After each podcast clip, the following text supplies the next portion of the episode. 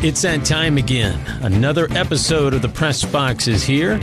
I'm Moose Michaels, and today we talk with the general manager of the Nashville Sounds, a gentleman by the name of Adam Nuse, who incidentally is also a friend of mine that I knew back up in my days in Kentucky when he was the general manager of the Bowling Green Hot Rods. We have since both made our way down to Tennessee. And today, Adam and I talk about what it's like being part of a minor league organization what the Sounds have been up to, and how he got his start in professional baseball. Adam, how you doing, man?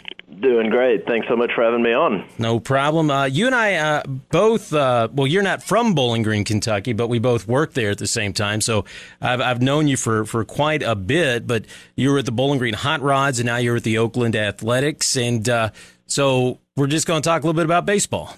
Perfect. Awesome. My favorite subject. One of my favorites. well, uh, I got to bring this up real quick. And I, like I said, we both worked in Bowling Green at one time, and we did a golf scramble together. And I need you to explain why your team was blasting uh, Sophie B. Hawkins as I lay me down across the golf course. You know, one of the uh, fun things about minor league baseball is you work with uh, some unique personalities, and uh, one of them was, was our uh, groundskeeper, John Guides, who is down in Waco, Texas now, but um, a, a really unique guy, unique personality, knows his golf uh, really well. Loved loved playing golf. He's a great golfer, uh, but he also uh, didn't like to wear shoes. Even when he was out mowing, uh, our HR director absolutely hated it because he never wear shoes when he was mowing. she thought for sure that was a workman's claim coming.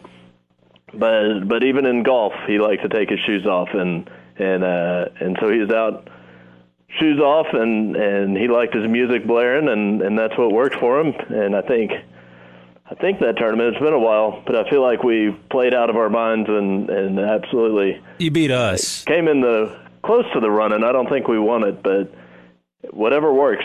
If it takes uh blaring some music and no shoes to to get the hole in the cup then then we were supporting them and we had a great time. You know, I may have to try that the next time I'm out on the course is get like Sophie B. Hawkins' greatest hits. Yeah, just, me too. You know, I've never tried it again until you reminded me of it. I may, maybe that's the cure. Well, and, and, by the way, what is it about golf and baseball? They, I mean, obviously two different sports, but they seem like they go together. A lot of golfers used to be ex-baseball players, and a lot of baseball players, when they get done, end up being golfers. Yeah, you know, uh, I have a seven-year-old son who who uh, is into little league baseball, but he also loves golf. And uh, from my side of it, I want him to be a better baseball player. So I think anytime he starts doing the golf swing, uh, his baseball swing kind of messes up. Uh, so it's unique that I don't think the swing, swings are similar enough, but they can also be terrible for each other. So a lot of times you'll see the pitchers be really good at golf because – a lot of times the pitchers are the ones that need that have five days off and and more rest. They get a little bored, so they go out and start playing golf. But a lot of times, hitting and golf um, can be just enough different that it can mess each other up. So um, I think the the goal for anybody should be to be a pitcher, so you can still keep your golf game. Well, you you know that golf scramble we were just talking about right before we did that. Um, the the station I was working for up there, uh, I ended up getting a golf lesson from Kenny Perry because prior to that golf scramble, I had never played golf in my life. Really? And uh, Kenny Perry said he would he would give me a, he'd give me a, a couple of lessons. So I'd get out there. We went down his, his golf course and uh, we went out to the, the driving range and I and I hit some balls and he he just started falling over laughing because all I could hit it straight and just a little bit to the left and he said I should be very proud of that. I, I couldn't hit it like, you know, I'm not knocking it 300 yards or nothing, but it was a fair piece down the fairway or the, or the driving range. And he goes, You have the goofiest swing I've ever seen, but you should never change it because I don't know if you could ever hit it like that any other way. so if, if you see me out on the golf course, I about spin myself into the ground. It's the craziest thing. So I don't play very often because I always get laughed at, but I love going out there and playing. Yeah, it's a especially around here. There's some great golf courses and and always fun to get out and hit them. Absolutely. Um, well, like I said, you were the uh, you you you weren't were you are the general manager of the Nashville Sounds, and uh, I know at one point I was I was kind of looking around at the the scouting stuff on the side or the scouting side of baseball, and a, a lot of people that have been involved in baseball in one way or the other that end up not getting into uh, to the minor leagues or to the you know even on up to the major leagues. It's just, it's so difficult. A lot of them go on to the front office side. So kind of kind of what was your story and how did you get started uh, doing that in, in in the baseball systems? Yeah, so a little bit unique. I um, always wanted to play baseball and uh, didn't have the ability quite after high school. I, I thought in my head that I was a lot better athlete than I was, so I tried to go up to University of Oklahoma and try to play football. Uh, probably would have had a better chance playing baseball, uh, but either way, I was completely out of my league uh, from a talent standpoint. And right about that same time, there was a new ballpark uh, being built by Nolan Ryan back in my hometown of Round Rock, Texas. Uh, so that was 99, 2000. And so I had an opportunity to meet the general manager uh, for the Round Rock Express. At that point, his name was Jay Miller, and started talking to him about, hey, what is what does it take to get into this business? And and uh, he helped me get a, an internship that that sophomore year of college. Uh, so I spent that internship. Then next year went to Oklahoma City Redhawks. Then worked in college athletics for a little bit. Ran a, another team for Nolan Ryan down in Corpus Christi for about 10 years uh, before I came up to, to Bowling Green to run the, the single A team for Tampa Bay Rays for two seasons, and then been here. Uh, this is my third season now, so um, it's been a journey. It, it sometimes feels like yesterday that I was being an intern with the Round Rock Express, but um, but it's next thing you know, you look up and kind of one foot in front of the other for 18, 19 years, and and here we are in Nashville, Tennessee, uh, running what I believe best minor league baseball stadium in the country. Well, I, I gotta ask you, you know, then for people who don't know, the Bowling Green Hot Rods were the single A, well, the low single A affiliate of the Tampa Bay Rays. Of course, the Sounds are the uh, triple A affiliate of the uh, Oakland Athletics. What's what's the biggest difference between the two, running both organizations? you know, certainly uh, I've run the business side of it, so very uh, clearly I can tell a difference. And we're we're marketing to uh, one and a half, two million people here compared to fifty thousand people in Bowling Green.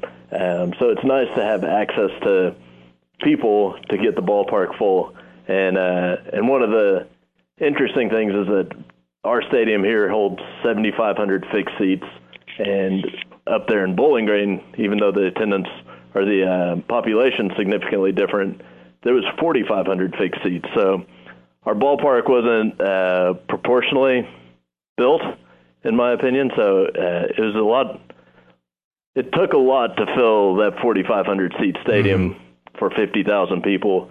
We're here uh, to get 10,000 people to a Nashville Sounds game. Uh, those happen quite a bit. We end up having close to half of our games, uh, half of our 70 games as sellouts. So we reached that 10,000 a lot easier uh, down here in Nashville than it than certainly back in Bowling Green. It was much more of a challenge. We're talking with Adam Nuse, the general manager of the Oakland Athletics uh, AAA affiliate Nashville Sounds. Now, what's it like sharing your ballpark with the uh, Nashville Soccer Club? Were you involved in that in any way? I, I am, and uh, it was my idea originally to to do something like this, mainly because uh, a friend of mine from college, Court Jeske, uh, he is the CEO of the soccer club, but we went to college together at University of Oklahoma. When they announced that he got the job, we went and grabbed uh, some breakfast at Biscuit Love and kind of threw out the idea, hey, we should play these games at our ballpark. And at the time, he was pretty passionate about uh, trying to get us a temporary stadium built over at the fairgrounds. We kind of kept the discussions going and hoping that uh, that we'd come to realization at some point that that our facility was pretty much made for it, and uh, they wouldn't have to spend four or five million dollars on a temporary facility. They could just come right in and and operate until they became MLS, which was at the time kind of felt like a, a far fetched dream of theirs to make it make turn into that MLS team. But uh, as we all know, uh, they were able to accomplish that pretty quick. And overall, I think the partnership between the two has been fabulous. It's opened up our ballpark to to soccer fans, to to people that might not be baseball fans, and I think uh, vice versa. We've helped them out quite a bit on uh, helping to generate their fan base. Very cool. Now, now a lot like you, I'm a baseball nut, and one of the things I'm always explaining to people that aren't baseball fans is exactly why there's a minor league system for baseball and how it works, and why there's minor league, uh, why there's a minor league system opposed to straight to uh, the main sport like there are in some of the uh, other athletics around the country. But from a general manager's uh, point of view and a guy that's been involved, why are the minor leagues important to baseball in general? You know, our uh, manager two two seasons ago, Ryan Christenson, made the comment that uh, to make it to the big leagues because it's a 162 game season, so it's a long season. Uh, he said you, they don't need them to be great; they need them to be good every day, and uh, and I think that's really what the minor leagues is trying to build for these guys is to learn how to be good every day, and. Uh, some of them playing in college, they play what 40 or 50 games uh, that adjustment to playing every day, uh, they'll play 162 games in about 170 days. So you've got to be on every day, and you've got to kind of train yourself how to be good every day. Because as soon as you're bad for any decent amount of time, then they're going to find somebody else that can come in, fill your spot, take your spot, and uh, and so the minor league system, I think a lot of people underestimate the process that it takes to get through it. Uh, most of these guys are five or six years into playing for an organization until they actually make it to the big leagues, and and that's certainly if you're lucky because a lot of these guys are unbelievable athletes and uh, trying to to be good every day for six years. Only the best can survive that, and and I think it's the way that they weed them out and get them ready for the next level. How do you feel about all the new rule changes that keep trying out in the minor leagues. Have, are you guys doing the uh, man on second? We are, and you know, um, I got to vote on that, and it was interesting because when I saw the vote come across, I was like, I don't, I don't understand how it even got this far. I thought so many baseball purists would would have shot that down before it even got to this level, but I was all for it. I think it's great for uh, the level that we're at. I, um, it hadn't been as controversial as I thought it would be, but um, I think there's nothing worse than because we have a limited staff, a limited 24, 23 players. So if you run through your pitching staff, you start throwing your second baseman, and uh, there's nothing worse than making your fans watch 18 innings of baseball, and the last three of them is uh, our second baseman Melvin Mercedes throwing 63 miles an hour, and um, I don't think that's what the game was created for. And there's just some of those days that that, that it's not working, and neither teams are scoring runs, and the game keeps extending. So I think the new format, I think, really helps save the arms and um, and kind of speeds up the game a little bit for our fans. Well, that baseball arm, one of the most precious commodities uh, in the sport. I was down at the uh, Chattanooga Lookouts uh, back earlier in the season. Or no, no, was it last? You know, it was last year. We were there for their second longest game they've ever had in the history of the team. It went 22 innings, and by the end of the game, they were uh, both teams had been they were just working their way down the bench until somebody finally hit a walk off home run. And as big of a baseball fan as I am, I, I have to admit, I'm thinking I'm like this is nuts. They gotta. They just at, at some point, someone's got to do something.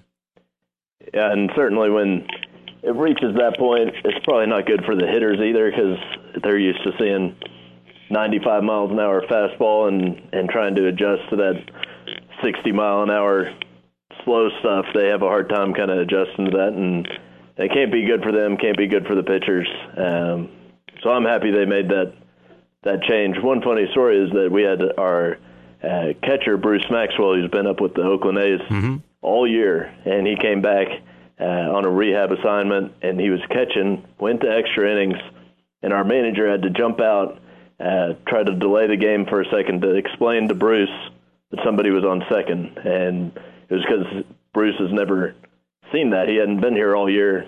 They're not incorporating that at the big league level yet, and uh, and so they had to one of those things that as a managers they probably don't think uh, that he, they need to explain that to him, but something that certainly popped up in a game situation, and and I can't remember the outcome of it, but uh, I'm sure he was appreciative to have somebody tell him that somebody was on second. Well, yeah, I mean that would be weird. You go out there to start your inning, you look up, and there's already a guy sitting on second. Like, what the heck's this guy doing? Yeah, it's. Uh, do you do you ever get a chance? Do you ever have to deal with Billy Beane at all? You know, we we do. Uh, usually just a couple times a year, but this year is kind of a unique year that uh, every so we signed a four-year agreement with the Oakland A's to a player development contract, and uh, this is the last year of that player development contract. So we went out to Arizona during spring training and met with him and talked through uh, kind of the process of getting that renewed and kind of what uh, both sides were kind of looking to accomplish. And uh, but a great guy. Every, I think very similar to what the movie portrays as far as um, I felt like we were having a pretty important meeting. We were dressed up a little bit, and uh, he was wearing cargo shorts and flip flops and very casual. popped his feet up on the conference room table, and uh, just a great guy, real personable, real down to earth, and uh, and doesn't seem to take himself too serious, kind of like the movie uh, certainly indicates. And, and if you don't know who we're talking about, Billy Beane, uh, at, well, he's uh, Adam's talking about the movie Moneyball. Billy Beane at the time was the general manager of the Oakland Athletics. He's what the president of baseball operations now. He is. Yeah, and uh, so that's uh, he's kind of the head guy over the athletics. And well, speaking of the Sounds, Adam, uh, give us an update. How are they doing this season? You know, doing pretty well. I think uh, one of our main goals is to get the guys up to the big leagues, and we've certainly that's one of the hard things about being affiliated with Oakland is uh, they like their minor league talent, so they call them up quite a bit. Uh, so we lose a lot of guys to the big leagues, but uh, that's ultimately what we're here for. So we get excited for them. But uh, we've been kind of floating right there in second place most of the, most of the season.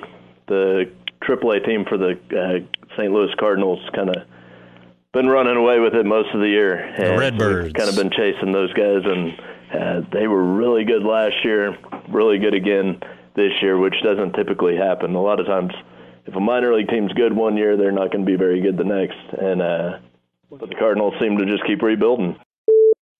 Thanks for listening to the Press Box. I'm Moose Michaels. Don't forget, you can always catch this episode and all past episodes, plus many other great shows on our podcast center at rock937online.com. You can also check us out on iTunes. Just search for the Press Box. Be sure to leave us a uh, good review and uh, be sure to subscribe there as well. Until next time, I'm Moose Michaels. You drink a brewski for the Mooski. I'm out.